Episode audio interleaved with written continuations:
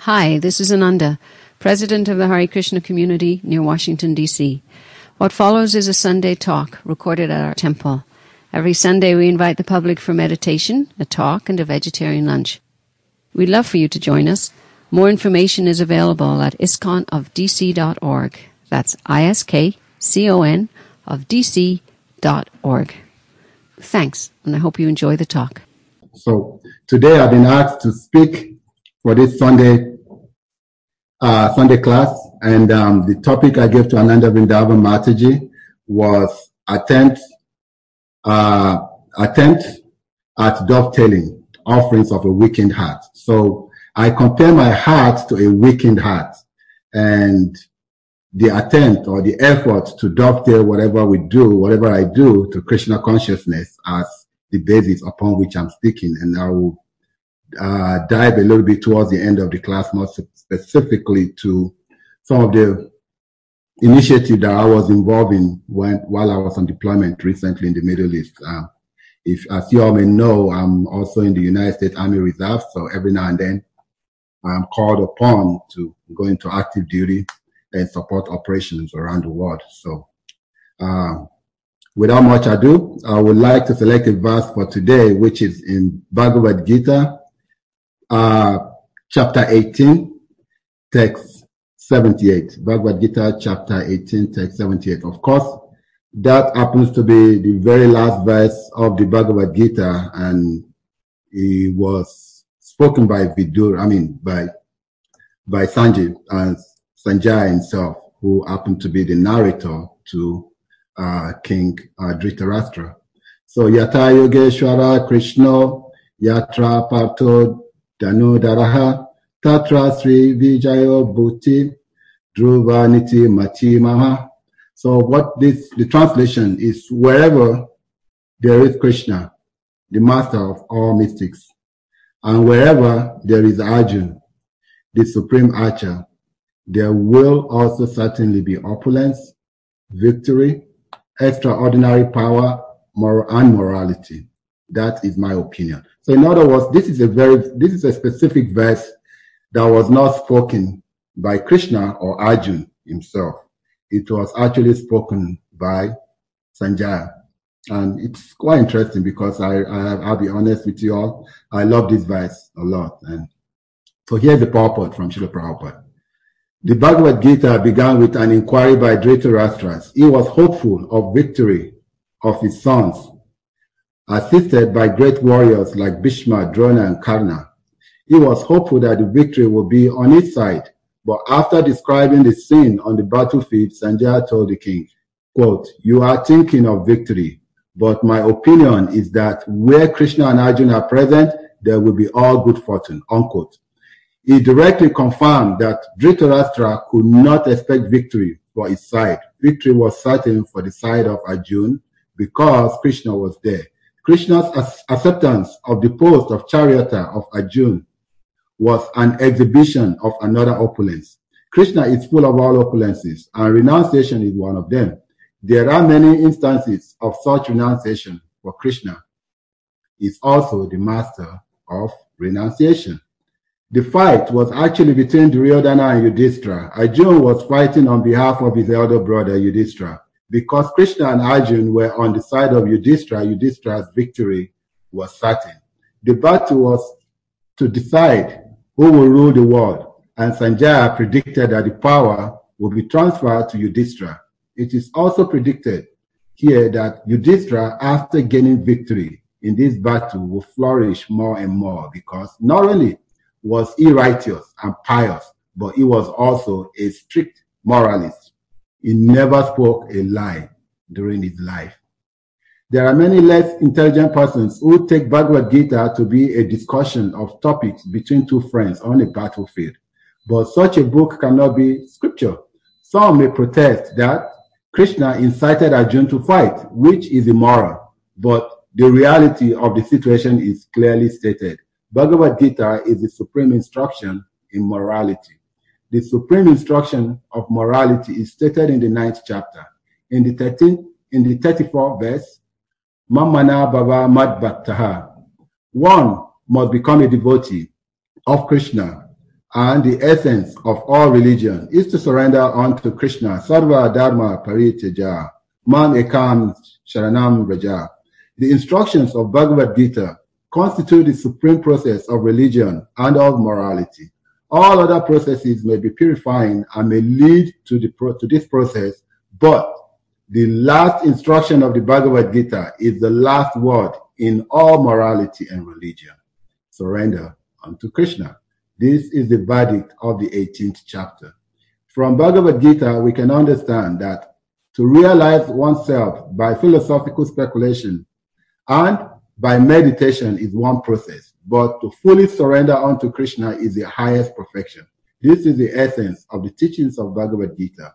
The part of regulative principles according to the old orders of social life and according to the direct, the different causes of religion may be a confidential part of knowledge. But although the rituals of religion and confidential meditation and cultivation of knowledge are still more confidential.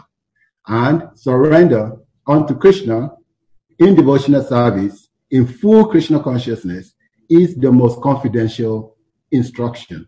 That is the essence of the 18th chapter. Another feature of Bhagavad Gita is that the actual truth is the supreme personality of Godhead Krishna. And the absolute truth is realized in three features impersonal Brahman, localized Paramatma, and ultimately the supreme personality of Godhead Krishna. Perfect knowledge of the absolute truth means perfect knowledge of Krishna. If one understands Krishna, then all the departments of knowledge are part and parcel of that understanding. Krishna is transcendental, for he is always situated in his eternal, eternal, internal potency. The living entities are manifested of his energy and are divided into two classes, eternally conditioned and eternally liberated. Such living entities are innumerable and they are considered fundamental parts of Krishna. Material energy is manifested into 24 divisions. The creation is affected by eternal time and it is created and dissolved by external energy.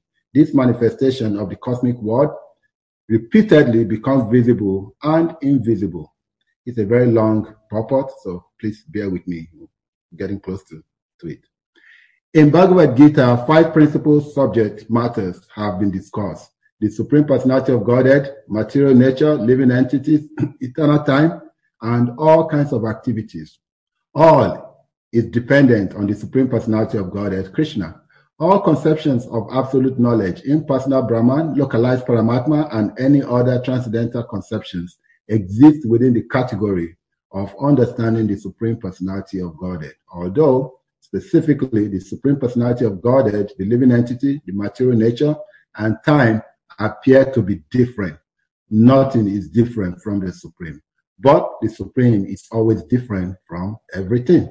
Lord Chaitanya's philosophy of inconceivable oneness and difference, uh, this system of philosophy constitutes the perfect knowledge of the absolute truth. The living entity in his original position is pure spirit. He is just like an atomic particle of the Supreme Spirit. Thus, Lord Krishna may be compared to the sun and the living entities to sunshine. Because the living entities are the marginal energy of Krishna, they have a tendency to be in contact either with the material energy or with the spiritual energy. In other words, the living entity is situated between the two energies of the Lord. And because it belongs to the superior energy of the Lord, it has a particle of independence. By proper use of that independence, it becomes it comes under the direct order of Krishna, Thus, he attains the normal condition in the pleasure-giving potency. Uh, purport by Srila Prabhupada ki, Jai Srila Prabhupada. Oma janati mirandi siya janan janan shalakayo. Chaksu om militam yanata smashi guruve namaha. Sri Krishna Chaitanya Prabhu Nityananda Shri Advaita Gadadhara Sivasari Gaura Bhaktivinda. Hare Krishna, Hare Krishna, Krishna Krishna, Hare Hare. Hare Ram, Hare Ram, Ram Ram, Hare Hare. Hare Krishna, Hare Krishna, Krishna Krishna, Hare Hare. Hare Ram, Hare Ram, Ram Ram, Hare Hare. Hare Krishna, Hare Krishna, Krishna Krishna, Hare Hare. Hare Ram, Hare Ram, Ram Ram, Hare Hare. Yeah. thank you, Mataji, for giving me the opportunity to speak on this Sunday class and just share my thoughts a little bit from a wavering heart that is unsurrendered. Um, so from this verse, we know that wherever there is Krishna, the supreme person, and wherever there is Arjun, the greatest archer, there's always certainly going to be victory. Of course, that is the opinion of Sanjaya, but it's the opinion of all the Vedanta as well. So I just want to start by remembering one pastime. Um, some years back, many, many years back, I think it should be no less than, it should be about 14, 15 years back. I went to Virginia. I went to see a very senior uncle, very great soul. Um, some of you will know him very well. His name is Garuda Prabhu. Garuda Prabhu is a disciple of uh, Srila Prabhupada. So when I went to see Garuda Prabhu, so we got into dialogue about uh, academic activities and how he decided to do a PhD in Vedic studies and the likes. So he, he shared with me how the first time he reported to his advisor, uh, the professor asked him, so what do you want to work on? And he said he's going to work on Vedanta philosophy. You know, so, and he asked him, so which aspect of Vedanta? He said, oh, Gaudiya Vaishnava. And then he said, so what is the highest pleasure? What is the highest purpose of the Gaudiya Vaishnava philosophy? And he said, it, it never occurred to him that anyone asked that. He said, well, it's Krishna Prema. So love of God, pure love of God. And then the professor asked him, so what are you trying to work on? I think he told me what he was trying to work on. I can't remember now. But then his advisor said, no, the highest, the highest, the highest endeavor in that course of spirituality is what you should focus on. Krishna Prema. So pure love of God. So he said, so now he needs to go and explore Madhurya Ras and he said that was when he, he realized, having searched through the whole Harvard library and searching all over the place, that not a lot is written on the pastimes of the Lord in terms of his uh, conjugal relationship in the Madhurya Ras uh, concept of you know Gaudiya Vaishnavism. The only thing that's been more focused on the Das Das Anu Das component, which is the which we are eternally servant and servant of the Lord. So and actually the truth is in Vaishnava philosophy to not have a good understanding or good foundation in being a a servant of the servant and trying to understand Madhurya Ras is, is, is compared to spiritual uh, spiritual suicide, which actually that's what it is. It's complete spiritual suicide because the tendency to misconstrue things, look at it from the mundane point of view, and then get into serious spiritual trouble and never make progress. Life after life is, is, is very eminent in that regard. So for a dwelling, I mean, for, for a heart which is so weakened like mine that can't even come to the platform of the Das Das Anudas, um, I, I decided to look at a few things, a, a, few concepts in terms of what the whole concept is based on what Garuda Das Prabhu said and my understanding. So there's one which is com com complete sur surrender. And then of course too, you know, the whole society is divided, whether we like it or not, into Varna and Ashram. So whether we like it or not, you know, we'll find ourselves in one Varna and we'll find ourselves in one ashram. There's no getting around that, except even if you decide to be to roam the street and do nothing, still you're still gonna fall fall into one aspect of the society or the other. So then it become apparent that so okay, even in the exhibition, even in being in one Varna and ashram, what are the prerequisites? Because every ashram has its own responsibility based on our nature, and every nature is different. Just like Arjun decided that, well, these are my family members, friends, and loved ones right in front of me, and then I'll be responsible for their death. Well, I'm not fighting. And Krishna said, no. It's your response. That's your nature. Your nature is to fight. So, in the same spirit, you know, wake up and do what is considered to be your duty. And they said we cannot do somebody else's duty. So in the concept of Varna and Ashram, there is the aspirations that comes with it.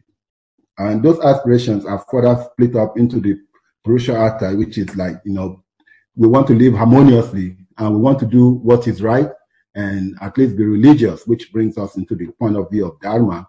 And of course, too, we we aspire for prosperity in some ways. So which is the Artha part of it. And then, of course, the Kama and Moksha part of it, which is the liberation. So the Kama aspect has to do with fulfillment of desires and the Moksha, which is liberation. Now, okay, so when I die, wherever I die, however I die, will I be liberated?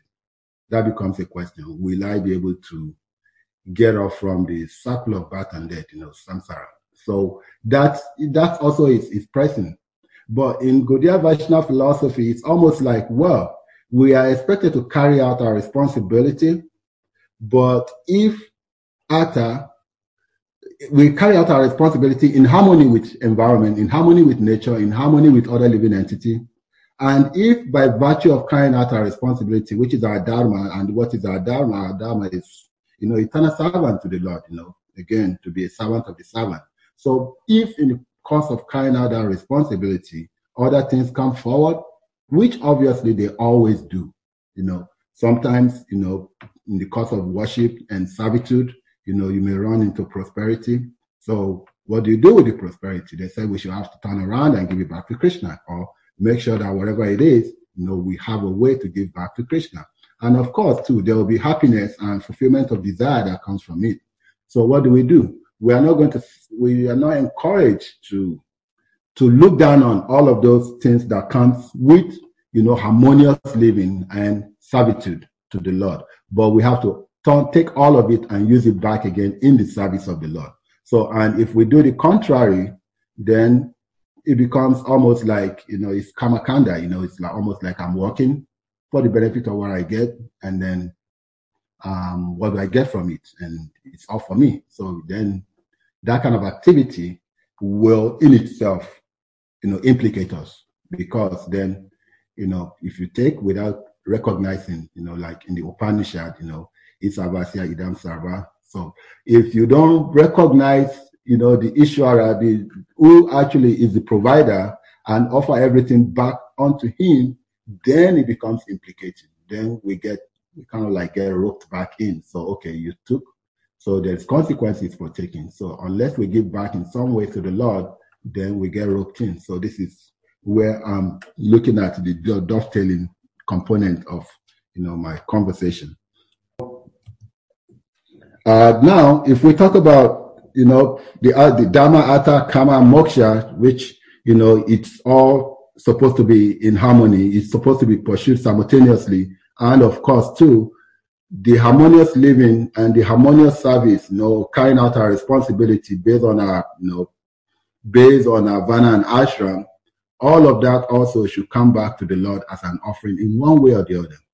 And for Gaudiya Vaishnavas, uh, how do we offer back to the Lord? You know, the Lord says, no one is greater than, there's no one more dear to him than someone who preaches his glory. So this is, this is a society of preachers. You know, we are missionaries by, by ISKCON nature. We are all supposed to be missionaries. And the intent is we always look inward and see, ask ourselves, how can I spread the glories of the Acharya, spread the glories of, you know, Lord Krishna, spread the glories of his devotees far and wide. How can I give it out? Culminating ultimately in giving out the holy name, you know, just distributing the holy name, you know, without, uh, with, without, how do I put it now? Without, without consideration for, you know, class, you know, race, ethnicity, gender, or all of those social norms, or all of those social variegatedness that it's very common in our society today. So we just distribute the holy name because what does the holy name do?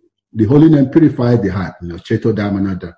Dharmana. So it, it purifies the mirror of the heart. And by so doing, it brings the recipient closer and closer to the Supreme Lord. I remember this um, first time I showed up for officer candidate training. Um, that was in Fort Sam Houston as um, as a new recruit, as a new public health officer, and I showed up and the sergeant asked me uh, all details, you know, uh, personal informational question, and then he came to my religious background. He asked me what religion, are, and I said, uh, just the answer I give to people. I just say Hindu, I'm Hindu. And then he clicked on Hinduism, and then he said, which sect of Hinduism? And I was thinking in my mind, wow, even in the United States Army, they, they know that Hindu is variegated and then I said, Gaudiya Vaishnava. And I was surprised that they had it in their database, Gaudiya Vaishnava. And he clicked and thanked me, thank you, sir. And I moved on to the next table. And at that point in time, I thought to myself, my goodness, they even know that Gaudiya Vaishnavas exist in the United States Army. And then I said, wow, I was happy. I'll be honest, I was really, really, really happy. And I said, wow, I would really love to serve in this army in all honesty. And over the years, for the first three, four years, I always get every year from the Inspector General's office, I will get a questionnaire that I need to answer, respond to, just for them to check my, you know, up tempo, just check to see if anyone is discriminating against me because of my religion. Of course, I come with, you know, multiple. So so the, the intent is okay, is anybody discriminating against him? Because for Gaudiya Vaishnav, there aren't too many of us. Maybe it might be, I don't think we're up to 20 in the whole United States military. I'm count, counting the Air Force, the Navy, the Marines, and the, the Army itself. I, I'm not sure if we if we are up to 20, we probably won't be up to 30. So for that small segment of population, the US government wants to make sure that, you know, nobody discriminates against us, you know, because of our religious belief, and which is, which I mean, in all candid opinion, I mean, I really appreciate it, and I mean, I I'm grateful to the government a lot for that, and kind of like you know, increase your resolve to be in the service because then they look out for everybody. So if you don't believe in anything, which is the American value, you have a right not to believe in anything. And if you believe in something like a few of us that are Gaudiya Vaishnavas, yes, it is our right to practice our faith without anyone interfering with it. So a great American value, you know, to, to, that been speaking to over the generations by many scholars, and it's still the, the belief we all hold. So now, in in being able to reach the ultimate goal, which Garuda Prabhu said is uh, Krishna Prema, uh, and I mean the highest level of being a gopi in Vrindavan, uh, even if we are not gopis, even if we are just a grain of sand by the Yamuna, or we are just some grass, you know, not too far from Radhakunda, if we can make it to that level. There's it, right now that where we are, there are certain things that we need to do. And, you know, the acharyas over the years, they told us there are just nine basic processes, nine basic processes. And, you know, they gave those processes, you know, I mean, there's you turn on YouTube video, you, there's a thousand renditions on, you know, the nine processes of devotional service, you know. Um, uh, I mean, to say the least, you know, there's there's so many renditions. I mean, the one of the one of the ones I like to listen to is the Bajawure Mana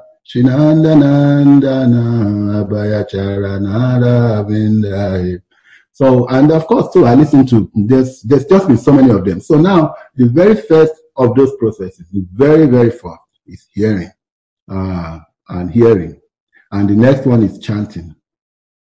And then, of course, remembering. So let's go with hearing first. Hearing, Shravana. So Shravana, we hear all the time. So then they said, uh, one, one comedian one time said, well, he asked the, the, the, audience, what are the nine processes of bhakti? What is the very first? And they say, hearing. And, and Prabhu said, well, but I can hear. I don't hear. So I'm already a loser, you know. So everybody busted out laughing. So, but even if we can't hear, we still fall into other categories. At least maybe we can chant. So if we can chant, uh, then they said there is Vishnu Smarana, which is remembering. So from uh, hearing Shravanam, it goes to Kirtanam, which is, you know, to recite, you know, the pastimes of the Lord. I mean, to to to to to, to recite the glories of the Lord or speak about the glories of the Lord. So in hearing, Maharaj Parikshit is kind of like it's the most exalted listener, the most exalted listener in history. And why? Because for seven days, he didn't get up, he didn't take a sip of water, he didn't do anything, he just sat down and just listened to Srimad Bhagavatam. And after the Bhagavatam is over, you know, he left this planet. But so um, I like when I I like to look into the contemporary to say in our contemporary time rather than looking into the past. Of course, Maharaj Parikshit, we cannot. It's it's important to acknowledge its uh, its its hearing, uh, its devotion to hearing. At the same time, too, in our own contemporary time, there are great souls that have demonstrated the importance of hearing to us too. So, I mean, if anyone will be glad to give examples, I will appreciate it if we can unmute and just give examples of one of our contemporary sages or souls that actually demonstrated hearing. That would be appreciated. I mean, Srila Prabhupada, the nine, we, we can say Srila Prabhupada demonstrated all the nine processes. But another Vrindavan Mataji mentions Srila Prabhupada very specifically. I was going to mention it, but I said, let me just be quiet and let me encourage participation. Thank you, Mataji, for that. So hearing um, Maharaj Parikshit, Srila Prabhupada. Then the next one is chanting, Kirtana. So one example that is given over the years by you know Vaishnava Acharyas is actually that of Srila Sukadev Goswami, you know, because he spoke, he spoke Srimad Bhagavatam to King Parikshit. So there's a, there's a devoted listener that is willing to hear all of it. And there is someone who knows the essence, the purport. He knows the scripture and then he knows the purpose also. And then he delivered it by, you know, actually, you know, reciting it, Kirtana. So can people give examples in our contemporary time in terms of, you know, uh, chanting, Kirtana? During the time of Mahaprabhu, Srila Haridas Thakur is noted to be the Nama Acharya. So, and recently, even though Jayapataka Maharaj went through all kinds of bodily discomfort and surgery, after he came out of that, he counted the number of days back from the time he was sick and on his sick bed. And he decided he's going to pay back the entire japa for that period of time. Uh, even though I, I can you know, being in the military, I can run three miles, you know, conveniently. I can lift 100 pounds conveniently. In spite of all the strength that I have, the holy name is one thing I still can't lift. It's almost like a struggle for me to chant every day. It's, it's, it's, a struggle. So it shouldn't be like that. So that speaks to something. It's just a weakened heart. So when the heart is weak, the, the, the, the ability to actually carry out, you know, sadhana bhakti it can be can be it's visible. Oh, somebody. Oh, Aindra Prabhu, is that what he's saying? Prabhu? Are you talking about Aindra Prabhu? You mean Aindra Prabhu? Am I right? Oh, thank you.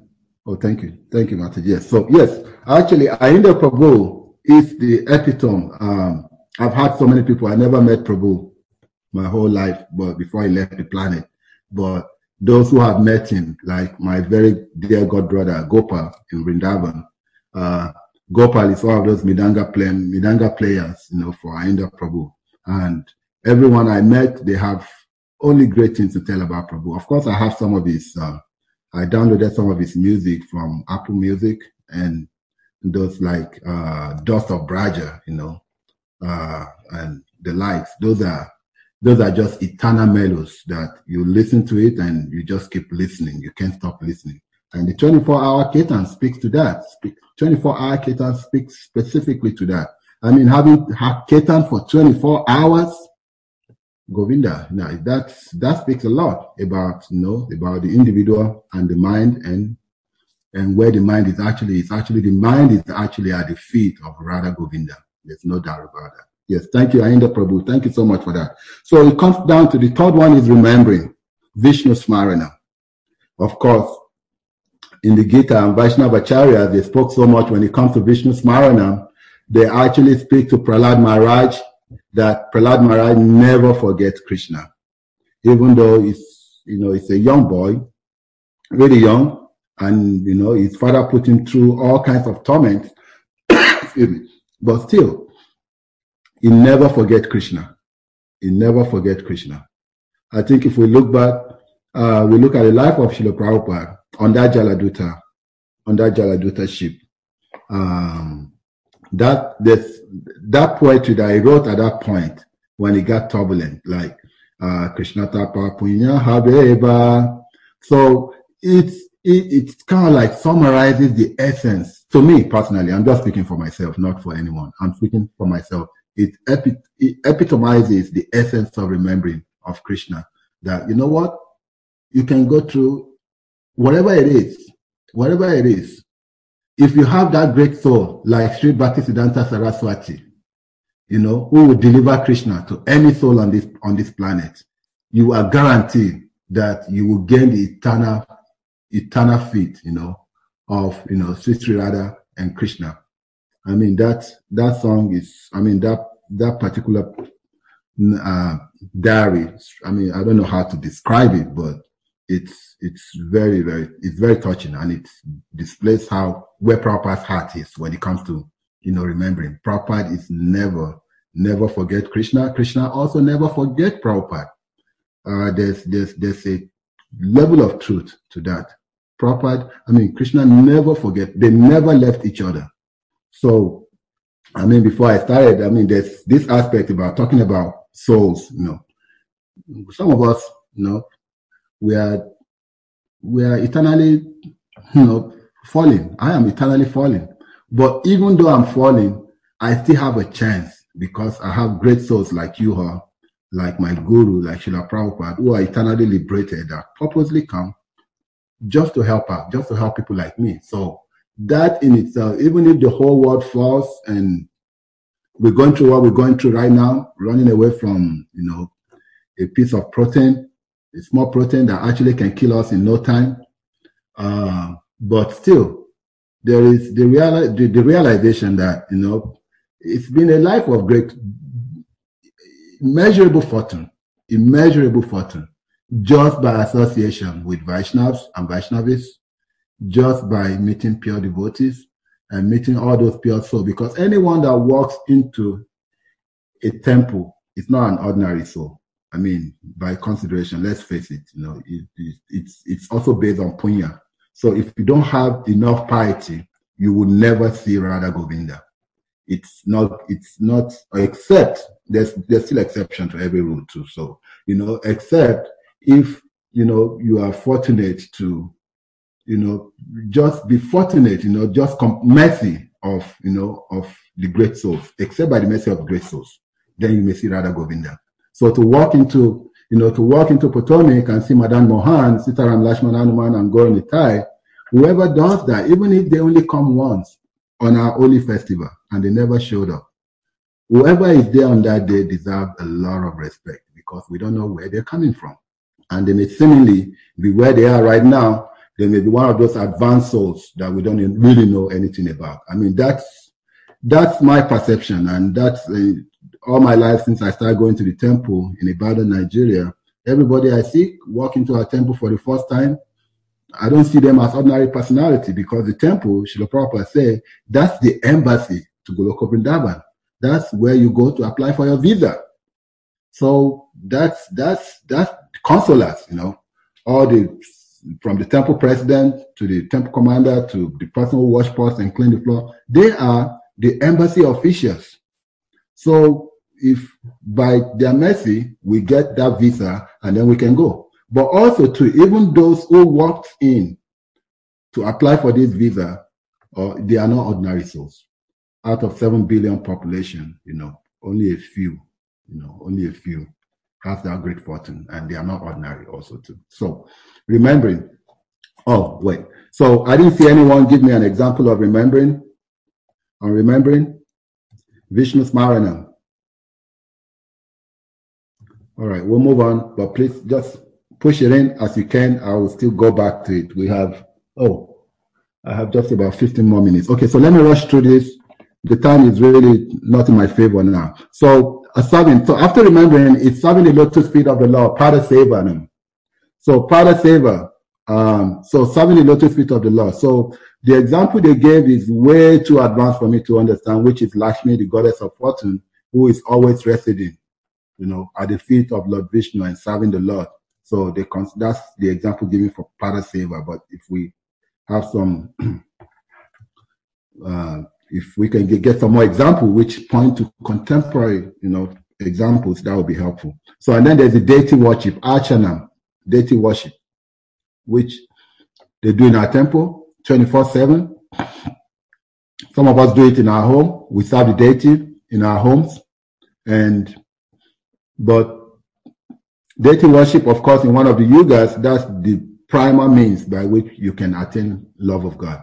And then praying to Vandana. I mean, this prayer, I remember when I this prayer, one thing I want to remember is specifically Srila Prabhupada. And Srila Prabhupada, when he used to live, when he used to, when he used to live in Vrindavan, in the temple of Madan Mohan, they said Srila Prabhupada every morning when he wakes up, he's going to clean the temple. He will clean, he sweeps the outside, the perimeter of the temple. And every morning when he's sweeping, he is crying and praying and really crying. And this story was told by my Guru Maharaj. And there's a gentleman on the other side of the fence. Every time he will hear somebody weeping and crying loud, every morning he didn't know who it was. So one morning he climbed the wall to see who is there. He saw it was, you know, Bhaktivedanta Swami. And he was wondering why he's crying. So, but many years later, he found out that all the Western devotees he was seeing were disciples of Bhaktivedanta. He said, oh, his prayers were answered. Oh, his prayers were answered. So, Srila Prabhupada also exhibit that aspect of, you know, actually vandana, you know, we have to pray. So just in my own case, one time I, um, my god brother, you know, Vasudev Swami asked me, there was something I was endeavoring in, and then he asked me about it, and I said, well, I don't want to go to the, I don't want to go to the Lord and start begging for that to happen. And he laughed. He said, Preto, are you a pure devotee right now? You've become, you know. so I said, no. I said, no, Mara. He said, well, he said, look, every preaching I endeavor to go to, everywhere I go to preach, every campus I walk into, I pray to the guru. I pray to Krishna before I step my feet there. Because he said anything that anything that will happen will happen. Anything can happen and disrupt your preaching. He said, but I will pray and beg for them to make it a success. He said, so you have to pray. Just go to the Lord and pray. Don't hesitate to say you, you're thinking that, oh, I'm asking the Lord for a favor. Just pray. So I think Vandanam is important. We have to pray and ask the Lord to give us, you know, a shelter, give us the strength to serve Him, give us the strength to chant, give us the strength, most of all, above all else, to preach His glories. Because at this time, more people need the mercy of the Lord, and we happen to be the the, the carrier. We're just the mailman. We are we are the post office servant. We work at the post office for the Lord, so we have to deliver that mail, like you know, someone would say. And then, of course, after prayer, Vandanam is executing his order, Dasyam, you know, carrying out his order, no matter what. And Hanuman is the example that I was given here. And let me quickly rush through this. The eight is serving as a friend, Sakhyam, and nine is complete surrender, Atmana, Atma-nivedanam. So, um, Atma-nivedanam, Bali Maharaj is kind of like giving us the ex- perfect example of complete surrender. And if we look around these days, it's not difficult to see most of Vaishnav devotees that have lived in Vrindavan for 20, 30 years, even though they come back to the West this time around, they're not doing anything different. They're still preaching wherever they find themselves. And they've exhibited that aspect. It's not, of course, Bali Maharaj is the epitome of Atma-nivedanam, but you know, all these souls that left home when they were young, some of them just finishing college, some of them even just completely dropped their college work and moved to India. They preached for many years, turned ISKCON around, turned ISKCON into a household name in, in India and some of them are coming back now. Some of them stay there. They displayed, they are the epitome, and the sacrifice they made too can be easily overlooked, but it's immense, you know, because you know some raised their kids there, some never had kids, you know, some just took to the life of renunciation from the time they got there up until now. It's all sacrifices, and if we look at it very closely, we can't say it's not complete surrender. In my opinion, I'm sorry because that's the level of understanding that it's complete surrender because when you give up everything else that you could have done based on what you have and based on your potency and capability right now and say, well, I'm just going to go educate school kids in Vrindavan. I'm just going to go preach in Uttar Pradesh. I'm just going to go open a center in the middle of Delhi. I'm just going to go open a hospital. It's, it's something. It's, it's, it's surrender and it cannot be minimized. We have to acknowledge and appreciate and see from the point of view that we are actually seeing pure souls right in front of us, even though seemingly, you know, certain limitations that we see as human beings may cover up that and doesn't let, let us see the, the, the reality. So of all these nine, even if we cannot do all the nine, Srila Rupa Goswami said there are five that are principal. Out of those five, one is residing in a holy place and then worshiping the deity, reciting Srimad Bhagavatam, serving a devotee, And of course, to chanting the holy name, Hare Krishna, Hare Krishna, Krishna, Krishna, Hare Hare, Hare Rama, Hare Rama, Rama Rama, Hare Hare. So chanting the holy name. So those five. But even if we can't carry out the five, what can we do? Can we actually do one? Of course, chanting. You know, if we cannot hear, if we are dead, at least we can chant. So chanting is recognized, and of course, it's Yuga Dharma too. So in this age, know, there is nothing else. Harinam, Harinam, Harinam Eva Kevalam, Kaluna Ivana Ste, Ivana Ste Gatiayata. So there is no other means by which we can reach the Lord in this age other than to chant His glories. So, so what are the qualifications? So some scholars, of course, recommend complete renunciation and you know knowledge and renunciation in combination. Uh, but for us, it's good to have knowledge so that we know what we're doing. Why do we go in? Why when we go in the temple? Why do we go to the temple? It's pilgrimage to go. I get up, get in my car, I drive to the temple. It is pilgrimage. It's not different from if I actually live in Delhi and I walk all the way to Vrindavan. No, it's, it's pilgrimage, yes, but you know, everybody has, it's almost like Hanuman and the ant. So everybody is doing based on their capacity, and the Lord appreciates every effort. He never forgets any. He never forgets. So if I show up, uh, as long as I know a little bit, we have to know a little bit about what we do. Why do I ring the bell before I go in the temple? Why do I bow down? There's a significance to that. There's a benefit for bowing down before the deity. Why do I offer obeisance to the spiritual master? There is a benefit that comes with that. Why do I take the Charnamrita? There's a benefit to that. And all of these are, they are all encompassing to make us, they are in wholesome, they pull us towards the divine Lord in some ways. So, very quickly, um, just the pure, I was in the Middle East. I was actually in the country of Qatar the last one year. And in the military, it's always been, my perspective has always been, how do I make Krishna available to people that I come by? And one of the things I tell myself is even my example alone because a Swami once told me when I said I was joining this, the, the, military, said, "Oh, go and show them how to be a Brahmin, Brahmana." One thing I know is my example alone. This is a place where you know alcoholism is they are discouraging it these days, but it's, it's a common thing. So that's where camaraderie comes. You know, you, everybody feel together, blend together and talk. No, I will not drink. So a lot of time they will give me the key to the car. So even wherever they're going, wherever they go, I go. So, but there are things I will not do, and which are things that my Guru Maharaj doesn't encourage me to do, I will not do. But anything else, I will do as long as it conforms to expectations. So, uh, many instances, you know, we're going out and people will just come in and say, uh, uh, Major A, can you just be be our DD for today? I'm okay. I'm open to it. If I'm willing to go, yes, I will go. So, but I don't kind of like shield myself away from going. I go everywhere. On my post, one of the things I did was uh, I just went to the XO and requested that I've been doing yoga for the last 20 something years. Uh, can I teach yoga on? Say, oh, absolutely.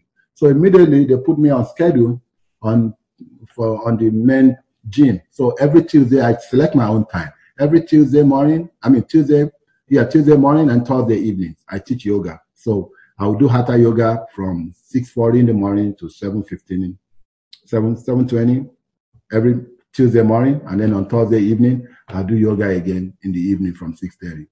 And one of the things that came out of that was, on one occasion, the commander decided that, oh, because we used to have a staff PT, uh, once every month. So staff PT, the staff are like the commander, the executive commander, the deputy commander, the executive officer, XO, and all the directors of all programs.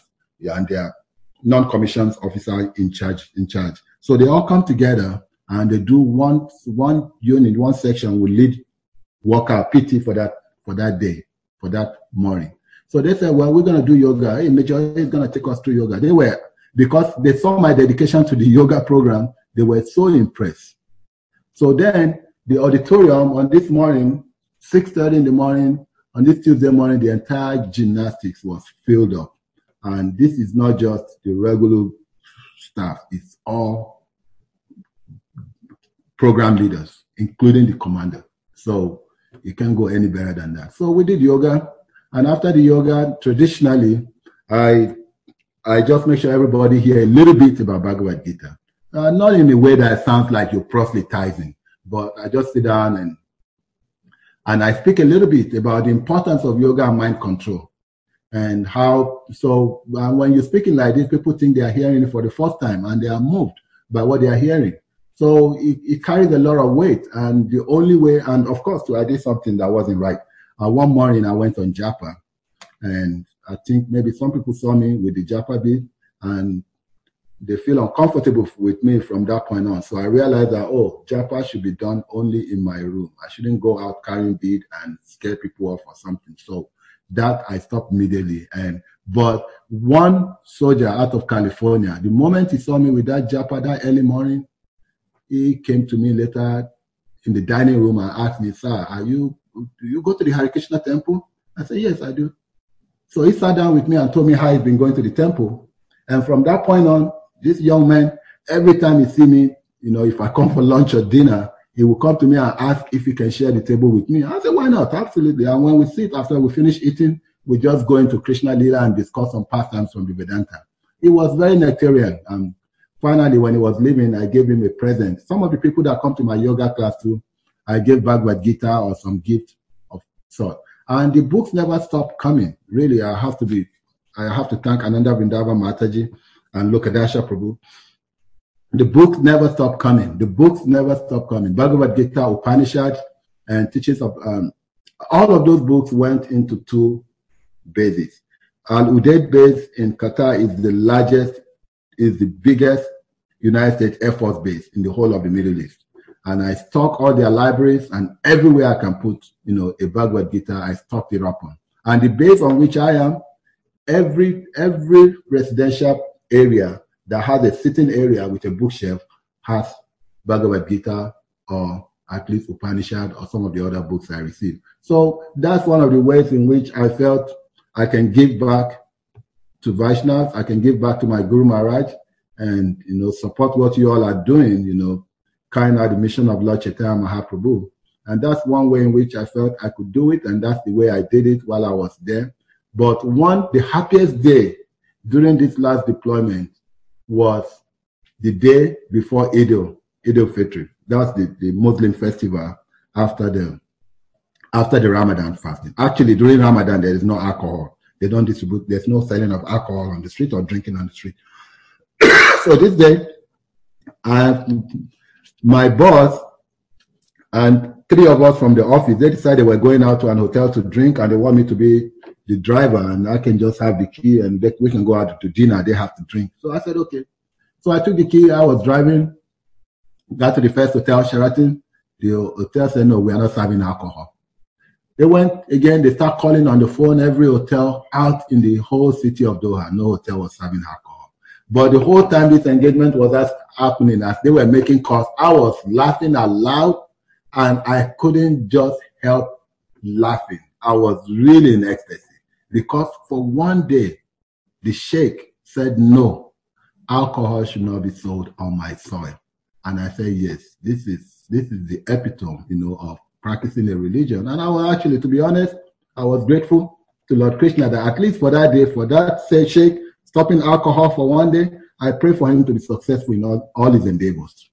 So sometimes, you know, some some kings are still making effort, you know, to practice religion not as strong. It's Kali Yuga. It's going to be met with, you know, resistance in all direction. But I mean, they did what they could. Well, again, thank you, Mataji, for giving me the opportunity to speak. And um, I will defer back to you, Mataji. I was thinking I spoke too much and um, I didn't give enough time for questions and discuss discussions. So I'm opening up the floor for everyone to ask questions or, or add some comments to the conversation we had today. I apologize, I muted myself. So thank you all. In the absence of questions, I want to thank you all for attending and listening to my rattling on the Vedanta Sutra and the lives of Vaishnava Acharya. Thank you all. Hare Krishna.